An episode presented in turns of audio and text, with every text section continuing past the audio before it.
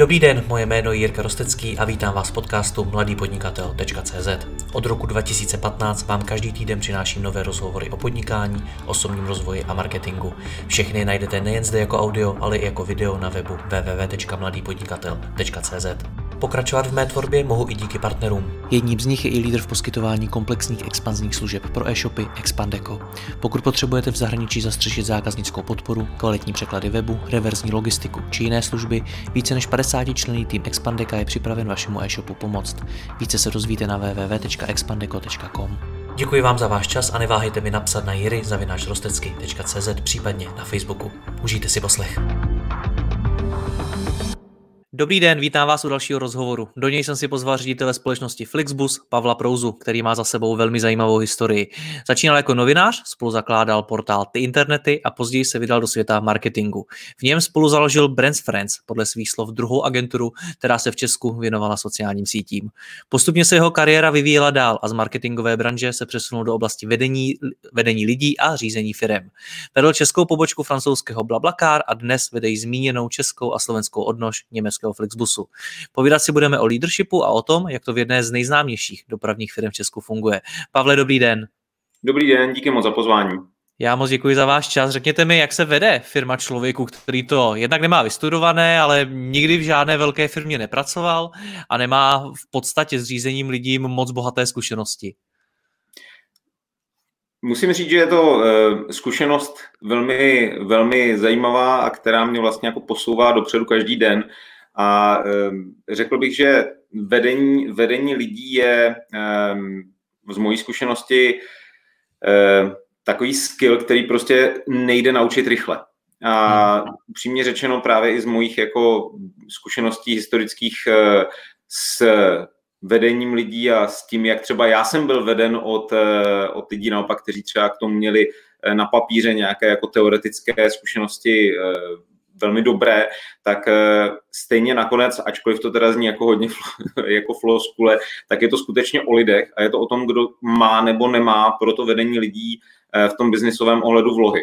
A za sebe můžu říct, že ehm, já jsem vlastně vždycky, i když jsem, ať už jsem dělal novinařinu, nebo ať jsem potom vlastně eh, postupně se přerodil v toho marketéra, tak vždycky jsem k tomu vedení lidí a vedení projektů tak nějak přirozeně tíhnul a nějak jsem k němu, k němu jako do, dogravitoval postupně jako je svůj hlavní, eh, hlavní eh, pracovní náplni, tak eh, dovedu, myslím, v tomhle tom ohledu už eh, mít na to nějaký sformovaný názor, že daleko, daleko podstatnější než ta teoretická průprava je eh, zkušenost s, eh, s určitými jako typy situací, zkušenost s vedením menších, větších týmů, eh, s různými typy osobností a tohle to všechno si člověk opravdu musí osát v praxi. A v tomhle tom si myslím, že jsem měl velké štěstí, že jsem, že jsem tu praxi dovedl nazbírat postupně a řekl bych hodně, hodně nenuceně, ehm, tak abych vlastně v těch posledních letech, kdy jsem nejdřív vedl Blablacar od píky a teďka vlastně to též s Flixbusem, tak uh, už uh, vím vlastně na čem stavět a třeba které, které chyby uh, zkoušet nedělat, uh, čeho se vyvarovat a co jsou naopak nějaké ty jako best practices. A vidíte tedy nějaký rozdíl mezi lídry, kteří mají ty manažerské zkušenosti a lídry, kteří vzešli z úplně jiných oborů?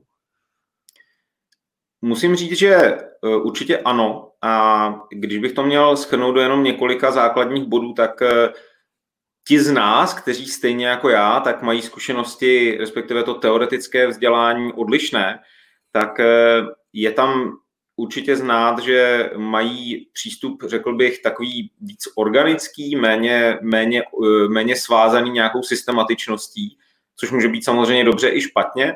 Oproti tomu ti vedoucí, ti lídři, kteří mají tu teoretickou průpravu silnou, tak mně přijde, že mají ten základ velmi silný. Um, samozřejmě, že častokrát daleko silnější než, než ti, kteří, kteří vycházejí z jiného oboru. Nicméně jim eh, třeba chybí ta schopnost uvažovat eh, trochu mimo svoje mantinely a když se potom setkávají se situacemi, které, eh, které jsou nějakým způsobem nestandardní, nečekané, tak, tak se s tím možná srovnávají trochu hůř.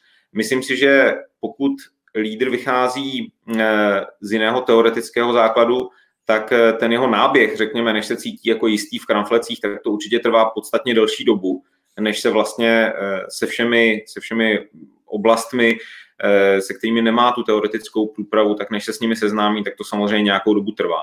Nicméně v momentě, kdy už tuhle tu, řekněme, runway si projede, tak dovedu, dovedu trošku možná nadneseně říct, že potom jsou ti lidé, vlastně ti lídři, kteří tuhle tu zkušenost mají, zase naopak o něco jistější.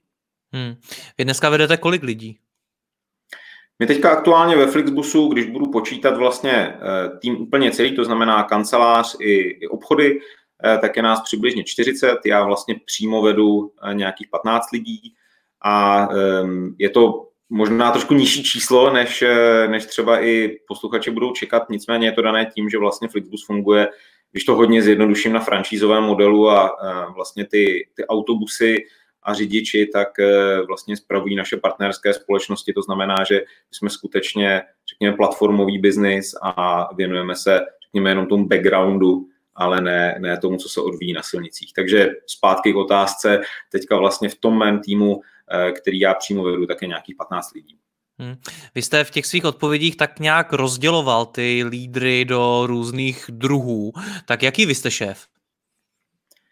Já si myslím, že um, se snažím hodně být šéfem vnímavým a když jsem vlastně uh, přemýšlel o téhle otázce a když jsem přemýšlel o tom, jak se, jak se můj styl vedení v průběhu času měnil, tak eh, řekl bych tak trochu sebekriticky, že teprve tak nějak jako v poslední čtvrtině času, co lidi vedu, tak si myslím, že to dělám efektivně. Že předtím jsem se hodně soustředil hlavně na to, abych eh, mm, sledoval a priori svoje cíle, abych věděl, že to, čeho já chci dosáhnout vlastně skrze eh, ty, se kterými spolupracuji, které vedu, tak řekl bych, ten rozhled jsem neměl tak široký. Tuhle tu chvíli, ehm, když vezmu tu otázku, jaký jsem šéf, tak myslím si, že určitě nejsem tvrdý šéf.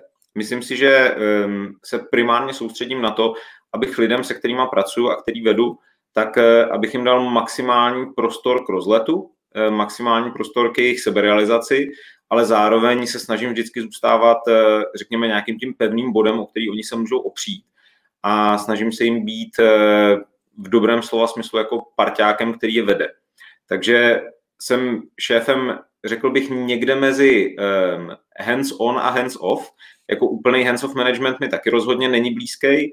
Uh, mikromanagement považuji za jednu z největších chyb a jednu z nejčastějších začátečnických chyb, kterou dělají lidi, uh, pokud se dostávají do šéfovských pozicí.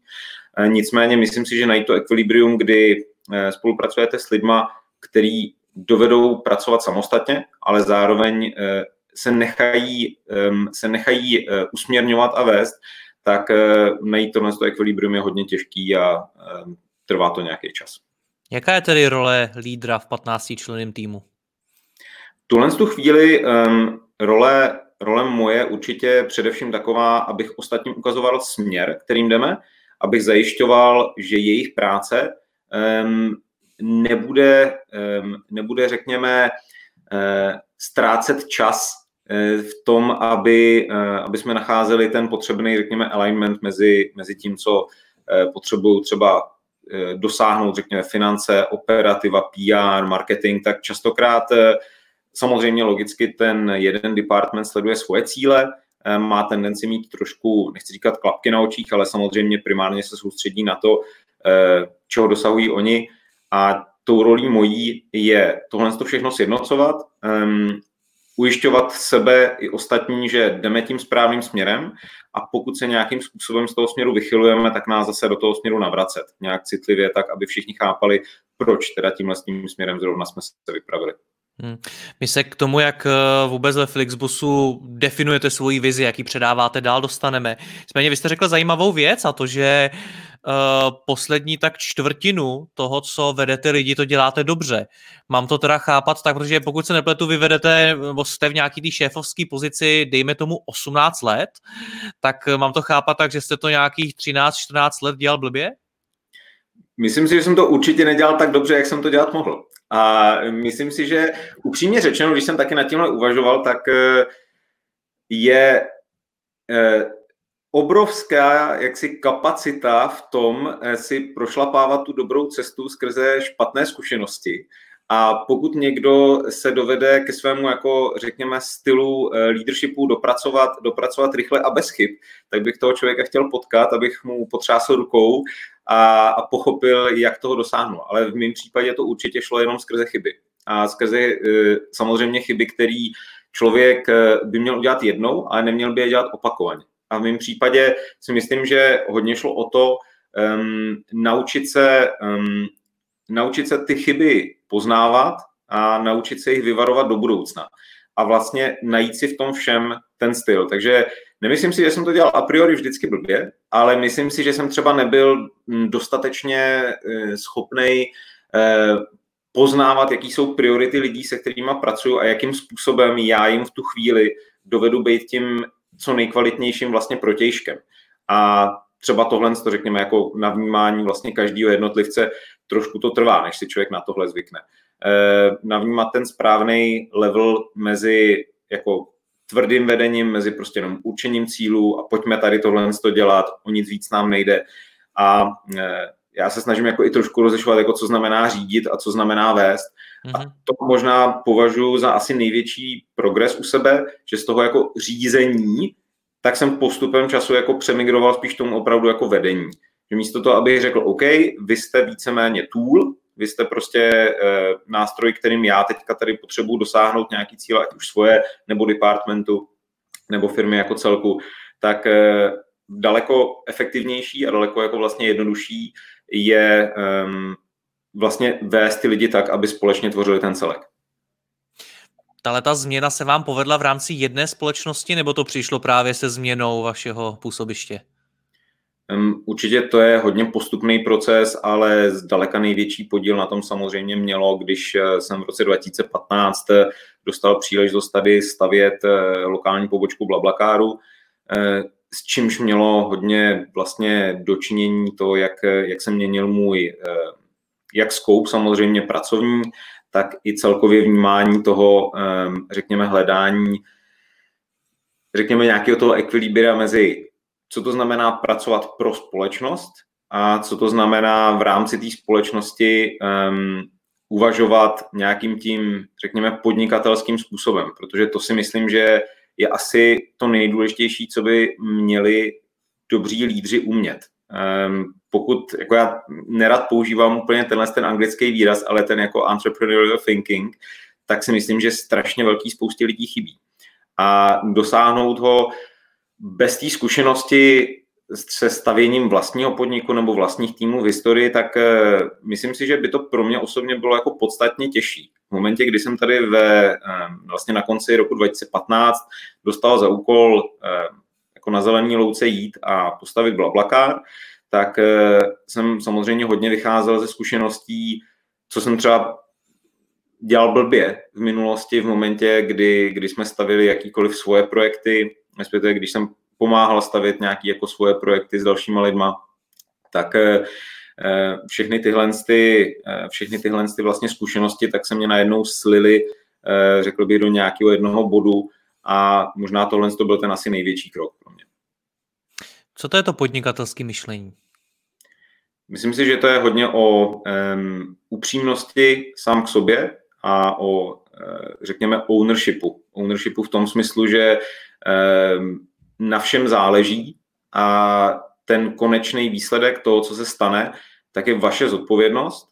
A i když jste součástí většího, um, většího kolosu nebo většího nějakého společenství, tak uh, uvědomit si vlastně tu vážnost svojí role a chovat se podle toho.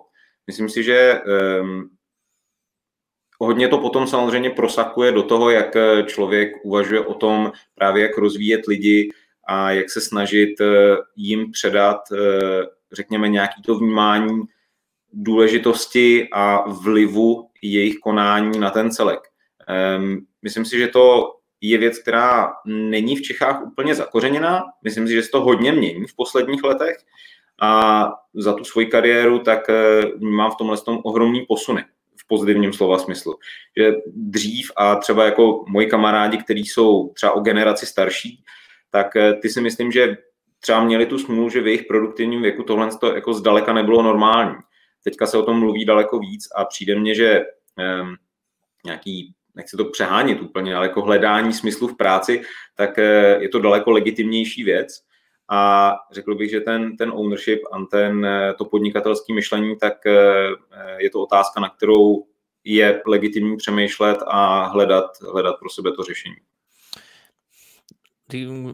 když se bavíme o tom hledání smyslu v práci, tak eh, nebylo to trošičku i tím, že nám teďkon bylo poměrně hodně dobře a teďkon, když přichází zase ta krize, tak uh, už nad nějakým hledání, nebo na nějaké hledání času není, nebo smyslu není tolik času a musíme se víc zaměřovat na jiné věci? To je super otázka. Ehm, myslím si, že teďka je ta pravá chvíle na to, aby si vlastně každý z nás, jak už sám pro sebe, tak vlastně každá společnost, aby si odpověděla na to, ehm, jestli ten náš, jako, eh, ten náš smysl, jestli ta naše jako eh, vize, kterou přinášíme, tak jestli je opravdu hodnotná, anebo jestli přesně jako já, já o tomhle tom jako mluvím rád, ale bohužel jsem u toho často jako velmi kritický, že třeba právě teďka před krizí, tak já třeba upřímně řečeno jsem nikdy neměl moc rád slovo startup, protože mně přijde jako hodně eh, nadužívaný a takový jako, že trošku začínalo už ztrácet v posledních letech eh, svůj pravý smysl a eh, přišlo mně, že vznikala spousta firm, která jako reálně jako neměla právo existovat, no, že prostě jako vyloženě od začátku bylo vidět, že dělají blbost, odpovídají na jako nějaký úplně jako umělou potřebu, kterou víceméně jenom si řekli, dobře, tak která potřeba prostě jako ještě není zrovna definovaná, tak tu potřebu definujeme, uděláme tool, který bude optimalizovat jiný tooly, tak aby někdo, aby prostě produkták nebo někdo měl jako další ve svém texteku, měl 8 toolů nad sebou, kterým budou něco řešit a ve skutečnosti prostě jako nebude dělat ten člověk nic, protože celou dobu se akorát bude hrabat v hrozně sice jako cool, hezky vypadajících věcech, a který třeba budou mít dobrou valuaci a potom až půjdou na burzu, tak to bude pro všechny krásný, ale e, tahle nějaká jako, e, řekněme, e, ztráta smyslu existenci jako těch jednotlivých firm, tak mě přišla už jako chvílema opravdu do očí bíjící. Takže proto jsem tu otázku docenil. Myslím si, že teďka je opravdu ta pravá chvíle, aby si, um, aby si každá společnost odpověděla, proč existujeme a opravdu to má smysl, že existujeme, komu tím pomáháme. Hmm.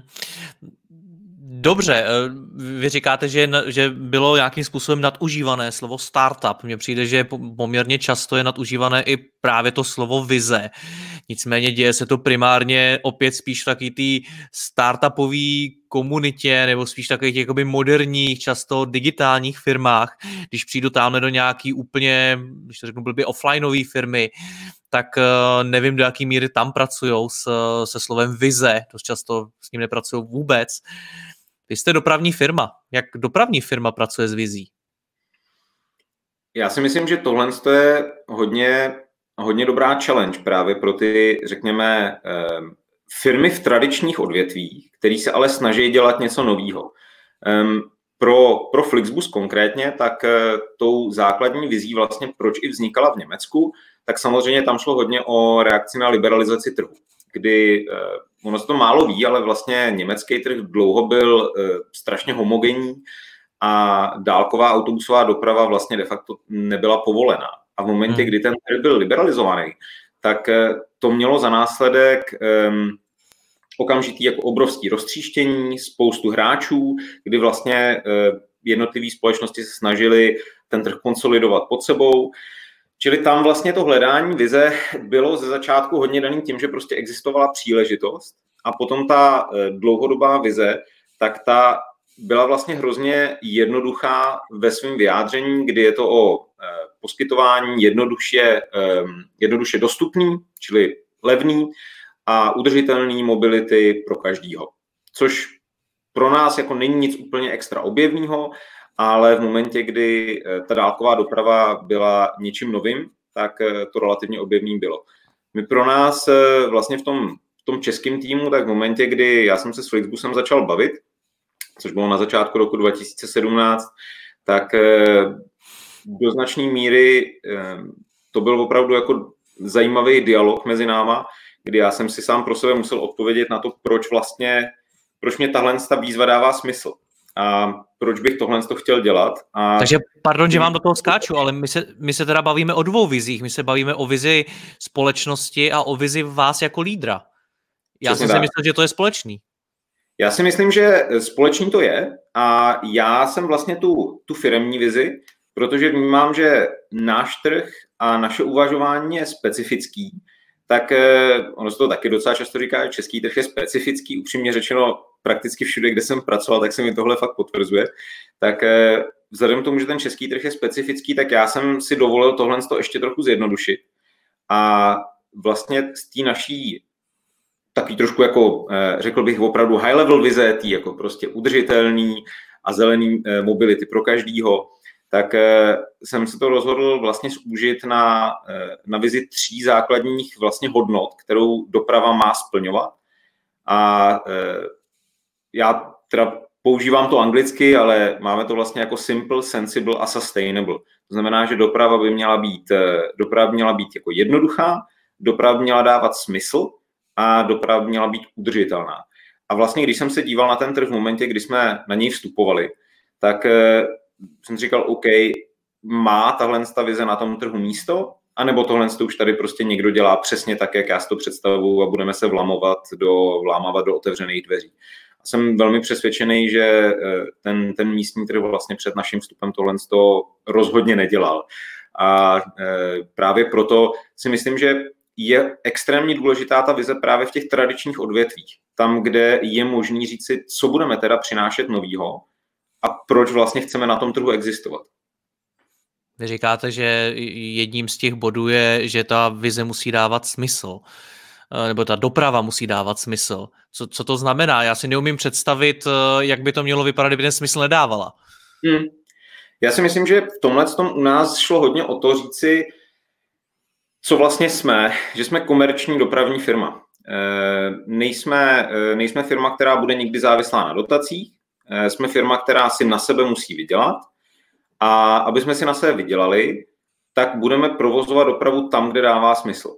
Budeme provozovat dopravu tam, kde je poptávka. Nebudeme se snažit, ehm, řekněme, získávat, eh, získávat zdroje jinak, než od našich zákazníků. Tady vlastně z toho vychází ta, ta první, řekněme, ten první bod, eh, toho, že ta doprava musí dávat smysl. Ten bod další, že musí být jednoduchá, tak eh, já hodně vlastně to má spojitost i s tím posledním bodem, a totiž tou udržitelností, tak eh, já jsem velkým propagátorem a myslím si, že eh, možná v tom asi nebudu úplně jako nejpopulárnější člověk v Čechách, že ehm, já si myslím, že spousta, spousta záležitostí, která vlastně třeba uměle z mýho pohledu zvyšovala právě tu neudržitelnost ehm, dopravy, tak eh, v momentě, kdy jsme vstupovali na ten trh, tak eh, byl naprostým standardem, že eh, ve vlaku, v autobuse člověk dostával spoustu věcí takzvaně zadarmo, což je sice moc hezký, ale v momentě, kdy člověku dojde, že každý jeden koláček, každý jedno kafe horký, každý jeden výtisk speciálně třeba něčeho, ehm, každá hodina stevarda, stevardky, který s ním tráví čas, tak eh, jako jsou tam opravdu potřeba a je ten náklad s nima spojený, jako je, je opravdu potřeba ten náklad generovat, protože ten náklad stejně potom ve výsledku, ať už tak nebo onak zaplatí ten zákazník. A když jsme se podívali na to, OK, co je vlastně to gro dopravy, tak aby ta doprava byla pro zákazníka super, tak jsme došli k tomu, že prostě člověk potřebuje hlavně v současné době eh, hodně místa, potřebuje dobrou Wi-Fi samozřejmě a potřebuje eh, potřebuje dostatek těch dobrých spojení. A tohle to všechno za dobrou cenu. A je to vlastně v tomhle tom úhlu, je to hrozně jednoduchý balíček, ale když jsme se dívali na to, jak ten trh vypadá, tak takhle zjednodušeně to prostě nikdo nedělal. Hmm firmy uh, z tradičních odvětví, jak jste to nazval, tak uh, dost často mají podle mě problém i s tím, že vy tu vizi sice vymyslíte tam někde nahoře v tom managementu, ale strašně těžko se dostává až tam dolů, když to vezmu vlastně u vás tím člověkem, který přijde do kontaktu se zákazníkem, je ten řidič. Tak jakým způsobem dostáváte tu vizi až k němu? To je výborná otázka, protože speciálně u nás vlastně vzhledem k tomu franšízovému modelu, tak než ta vize proteče k tomu, eh, k tomu finálnímu zaměstnanci firmy, tak to není jenom krok od nás k němu přímo, ale je to krok od nás k tomu dopravci, eh, který je naším partnerem a v rámci toho dopravce my vlastně do té naší vize potřebujeme natchnout vedení vlastně té partnerské firmy a ta následně to musí kaskádovat k tomu řidiči. To znamená, že eh, ta cesta je opravdu jako enormně dlouhá. A je to, je to práce nesnadná, je to práce na eh, dlouhý měsíce až roky eh, spolupráce? A vlastně proto taky s těma našima dopravcema děláme opravdu dlouhodobě. Věnujeme se jim na denní bázi, děláme různé workshopy, vysvětlujeme jim právě, proč chceme věci dělat tím způsobem, jak je chceme dělat. A hodně právě jakoby k těm úplně, řekl bych, finálním nosičům, nositelům eh, toho našeho, té naší vize, což jsou teda v našem případě ty řidiči, eh, tak eh, těm se věnujeme ať už vlastně skrz ty naše partnery, a nebo i, nebo, i, nebo i přímo my osobně, kdy děláme pro ně párkrát do roka nějaký jako specializovaný, specializovaný, jestli tomu říkat školení, protože to zní, to zní jako hrozně zjednodušující věc, ale taky jako prostě řekněme interaktivní dny, kdy, kdy vlastně my posloucháme o tom, eh, co je trápí, co oni si myslí, že by mohlo být jinak, co potřebují zlepšit a my do toho vkládáme vlastně OK eh, ten náš přístup a snažíme se najít nějaký ekvilibrium tak, aby to fungovalo. Takže není na to jednoduchá odpověď, protože to ani není úplně jednoduchý proces. Ale stejně, jo, můžeme, můžeme jít ještě, ještě víc do hloubky. Co je potřeba udělat pro to, aby to nezůstalo jenom u slov?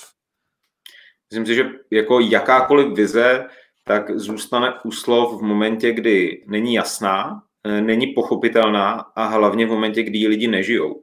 Což si myslím, že jako daleko jednodušeji um, se to teďka řekne, um, než se to následně udělá samozřejmě. Um, pro mě um, v rámci našeho týmu je to vlastně každodenní výzva o tom, abych já tu vizi nejenom ostatním předával, nejenom abych o ní mluvil, ale abych ji žil, abych ukazoval, že ji žiju. A že eh, a to je takový to, že hezký anglicky jako uh, walk the walk and talk the talk, tak aby to nebylo jenom ten talk, ale aby to byl opravdu i ten walk. Takže v momentě, kdy uh, já bych prohlašoval něco o udržitelné mobilitě a o osekání zbytečných nákladů a uh, místo toho bych, teďka to opravdu jako přeženu, jo, ale místo toho bych po Praze jezdil SUVčkem a e, no, jako, možná to opravdu přeháním, ale prostě e, je to o tom, jakou, e, jakým způsobem vlastně vyzařuje tu vizi každý jednotlivec v té firmě. A u nás je to o tom, že vlastně do dopravního sektoru, protože to je jako z tradičních odvětví, tak jako málo co je tak tradiční jako doprava. Jo? Um, u nás ve firmě jsou um, velmi mladí lidi a typicky jsou to lidi, kteří nemají vzdělání z dopravního sektoru. Um, získávají vlastně tuhle tu znalost postupně. A na druhou stranu samozřejmě marketing je stále marketing, právo je stále právo, finance jsou finance. Nicméně navnímat ty specifika toho, co to znamená ta doprava, tak na to hodně tlačíme a hodně na to dáváme důraz. A vlastně každý u nás v týmu ten náš produkt používá. Používáme, eh, používáme autobusovou dopravu, eh, věnujeme se jí, snažíme se jí, snažíme se jí chápat, snažíme se chápat, proč je, hm, proč je benefitem pro lidi, proč má smysl jí dělat. A eh, stejným způsobem podle mě má ta vize fungovat, ať už se bavíme o dopravní společnosti nebo jakýkoliv jiný. Je to o tom neříkat jenom nějaký plochý slova, který nebudou ve výsledku nic znamenat, ale říct si OK, když už jsme si tu vizi nějak vydefinovali, tak co to znamená jí žít. No dobře, vy jste mi popsal, co teda vy musíte a co byste neměl dělat jako lídr. Uh, to je na jednu stránku krásný, vy si tu vizi vymyslíte a můžete podle ní začít žít, ale co uděláte pro to, aby to žil ten řidič? To si myslím, že je mnohem větší výzva. Mm, to každopádně. E, my samozřejmě především ho můžeme motivovat nějakým způsobem a motivovat ho tak, aby on věděl, že má smysl v jeho profesi, která, když budu upřímný, tak jako je vykonavatelná u stovek firem, tak e, proč by si měl vybrat zrovna nás. A v hmm. ten moment je to o zase jako přeložení si toho jako té velké idei, což je pro mě ta vize, tak přeložit si to do jako té práce s jednotlivcem. Co to znamená, že jsme udržitelní? Eh, v našem případě to znamená, že se věnujeme těm jednotlivcům a odměňujeme nějakým způsobem a jako hodně, eh, hodně nahlas je třeba odměňujeme i v jejich prostředí, pokud něco dělají dobře. Myslím si, že tohle je třeba přístup, který zrovna v tom dopravním sektoru není úplně běžný a rozhodně není běžný tím způsobem, tak jak ho děláme my. My třeba, um, ačkoliv jsme firma operující v hodně tradičním odvětví, tak uh, přenášíme ty, řekl bych, onlineové věci, prvky jako měření NPS score a tak podobně na úroveň práce s tím jednotlivým řidičem například. To znamená, že my sledujeme, jestli, um, jestli ten řidič pracuje tak, jak má třeba s tím zákazníkem, jestli se k tomu zákazníkovi chová takovým způsobem, jak my bychom předpokládali, um, jestli například, když se bavíme o těch technických věcech, tak jestli je schopný um, pracovat správně s eh, našima toolama, tak aby jsme viděli jasně, jako jak se používá Wi-Fi na během jízdy a tak dále. Už jsme hodně v detailu, ale v momentě, kdy víme, že tohle to všechno zvládá a že vlastně on je ochotný udělat ten krok navíc, a když to řeknu teda jako hodně vošklivě, tak nejenom točit volantem a říkat dobrý den, nashledanou, a jít vlastně sám za sebe o ten krok navíc, tak my ten krok směrem k němu uděláme taky. Hmm. My jsme se o tom spolu bavili osobně, nebo před pár dny, tak uh, vy jste mi řekl, že hodně firm v tohle tom selhává. Proč a v čem konkrétně? Hmm. Já si myslím, že hodně firm má tendenci selhat v tom, aby právě tu vizi nastavili tak, aby, aby byla k žití, bych tak řekl. Eh, my vlastně máme ve Flixu takovou tendenci, upřímně řečeno, tím zaobíráním se, jako co je firmní kultura, co je naše vize, tak myslím, že to děláme jako hodně, eh, hodně vydatně a je to určitě daný i tím, že si právě uvědomujeme, že ten náš sektor by mohl mít tendenci sklouzávat k tomu, že prostě bude existovat a tak to je a prostě existuje a to je všechno. A mm, když jsme někdy začátkem roku měli, eh, měli workshop s pár kolegama právě z zahraničí, tak jsme si probírali, jak vypadají různé vize, um, různé vize velkých světových firm. A zazněla tam vize uh, Volkswagen Group, uh, kterou teďka budu jenom parafrázovat, protože jsem si ji opravdu nezapamatoval. Bylo to totiž asi 28 slov.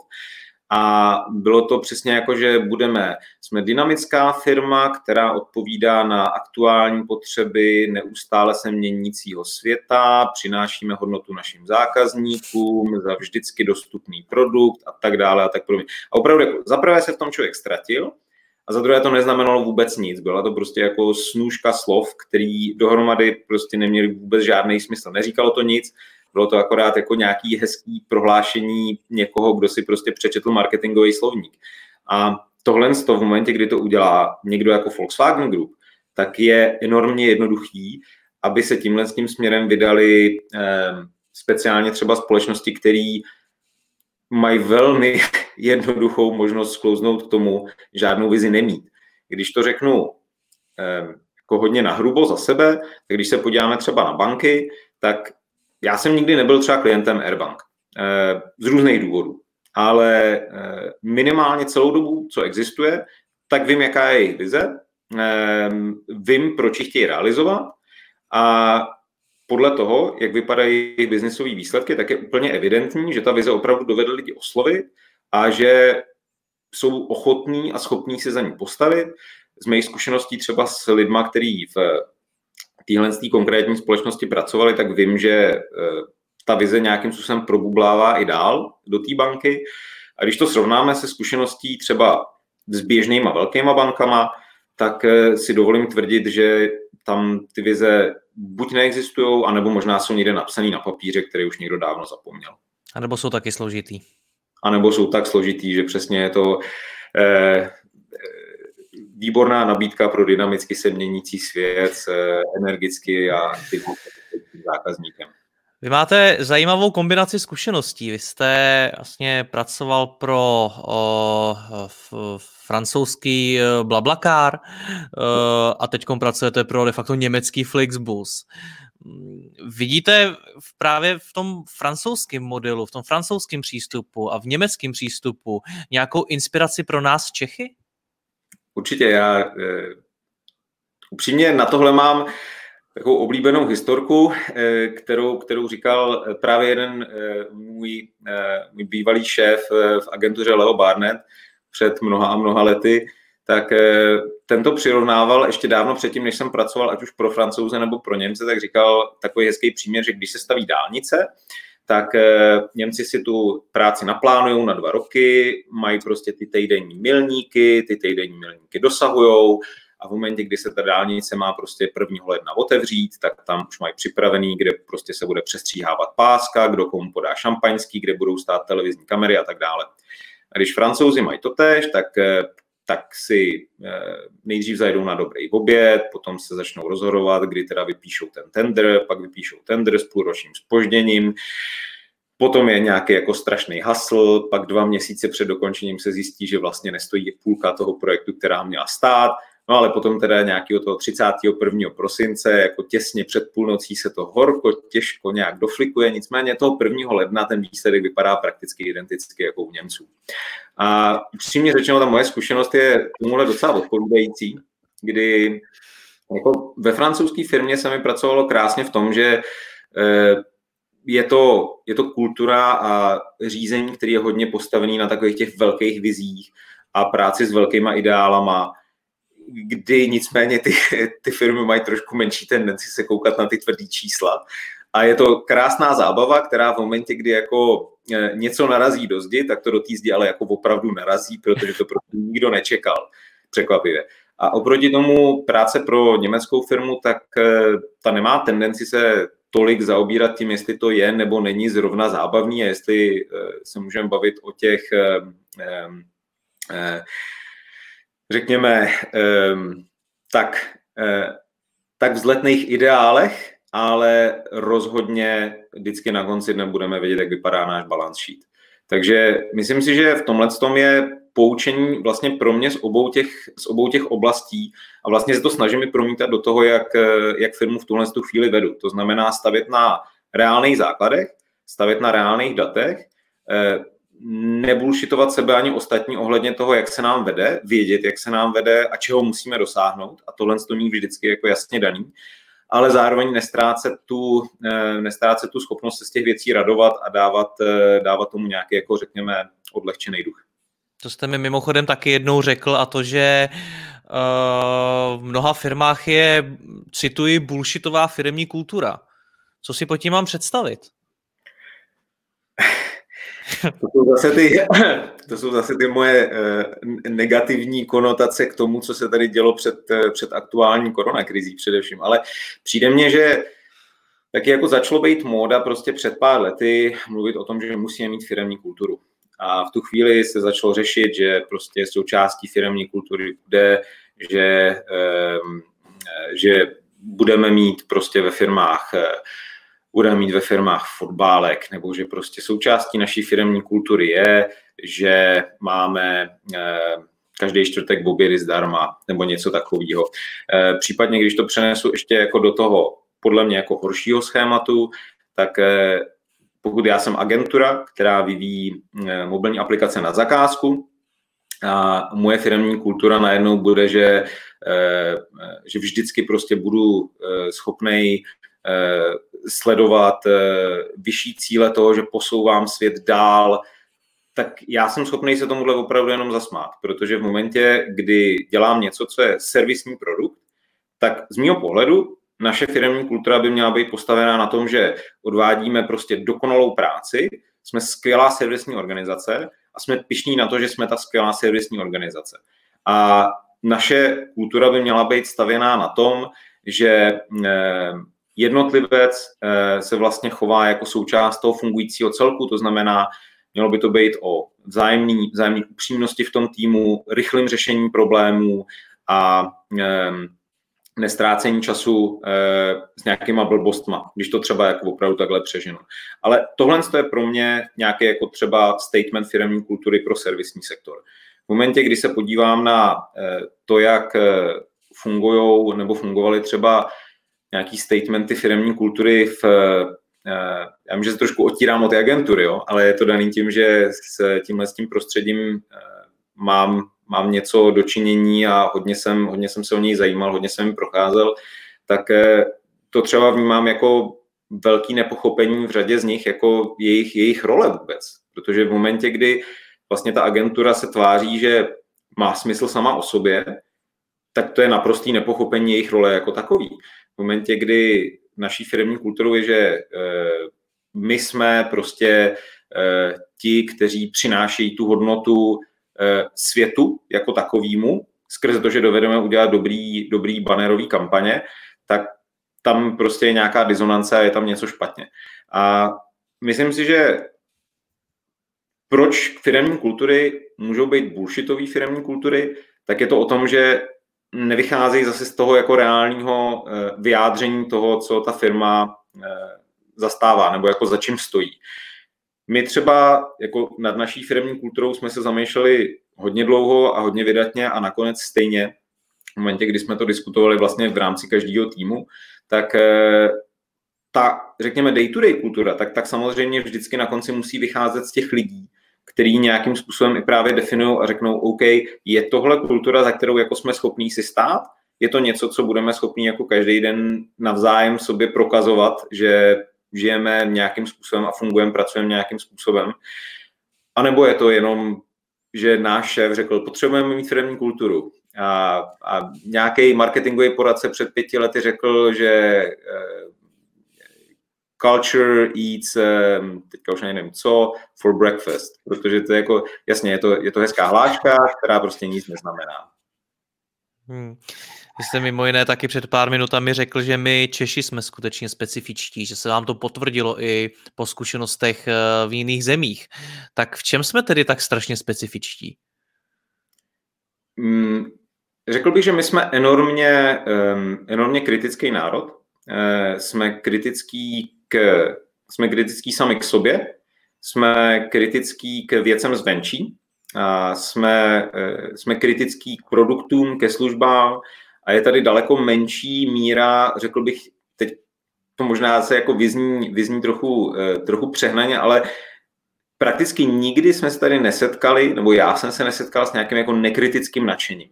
Když prostě přijde nějaká nová služba, přijde něco zajímavého, přijde nějaký zlepšovák, čehokoliv, tak prakticky nikdy tady není, řekněme, nějaký jako eh, moment, kdy se z něčeho budou všichni jenom univerzálně radovat. V tomhle tom jsme jako schopní opravdu jako být, kdyby, kdyby zítra eh, zlevnilo pivo o 10 korun a nebyly k tomu vůbec žádný prostě jako eh, strings attached, tak stejně eh, primární reakcí bude, že spousta lidí bude řešit, proč to je špatně. Bavíme se teoreticky. Um, myslím si, že v tomhle tom jsme hodně um, postavený asi podobně jako některé další státy, eh, řekněme, bývalého komunistického bloku, že prostě máme tendenci, máme tendenci nevěřit, máme tendenci nevěřit autoritám, máme tendenci jako víc pochybovat sami nad sebou a eh, třeba speciálně v tom leadershipu, tak si myslím, že máme tendenci eh, jako neumět vést lidi a nenechat se vést. Paradoxně, že mně přijde, že tady jako spousta lidí je třeba ráda řízena, to znamená, dej, dejte mi úkol A, já ten úkol A splním a potom půjdu domů, ale teprve postupně mně přijde, že tady um, jsou právě lidi ochotní tomu nechat se vést a nechat se směřovat. To znamená říct, dosáhni tohle, pojďme se o tom popovídat prostě za pár týdnů nebo za pár dní, jak se ti vede, já ti řeknu, co třeba si myslím, že by se mohlo zlepšovat, jak já ti můžu pomoct, tak, aby ty se mohl realizovat, ale um, tomhle z tom ohledu, když se, eh, když se srovnám vlastně ve zkušenostech s tím, jak pracovali eh, německé firmy, jak pracovali francouzské firmy, eh, jak pracovali kolegové třeba, já nevím, z Koreje, z, z, z USA, tak eh, ta naše tendence jako být od všeho tak jako na vzdálenost paže a držet si od všeho odstup, tak eh, ta si myslím, že nás hodně definuje. Co to znamená pro mě jako lídra, když vedu lidi, eh, kteří si, jak říkáte, drží odstup, jsou kritičtí, mají problém s autoritami? Co to pro mě jako lídra znamená? Hmm.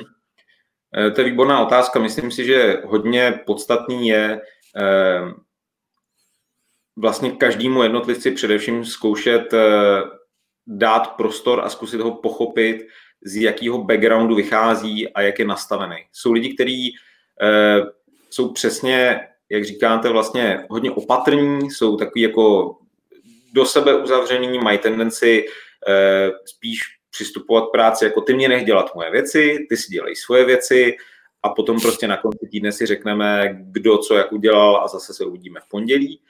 A um, já si osobně myslím, že prakticky s kýmkoliv jde pracovat tak, aby se postupně otevřel a tak, aby postupně pochopil, že vlastně ten jeho přínos dovede být větší v momentě, kdy eh, k sobě nechá někoho přistoupit.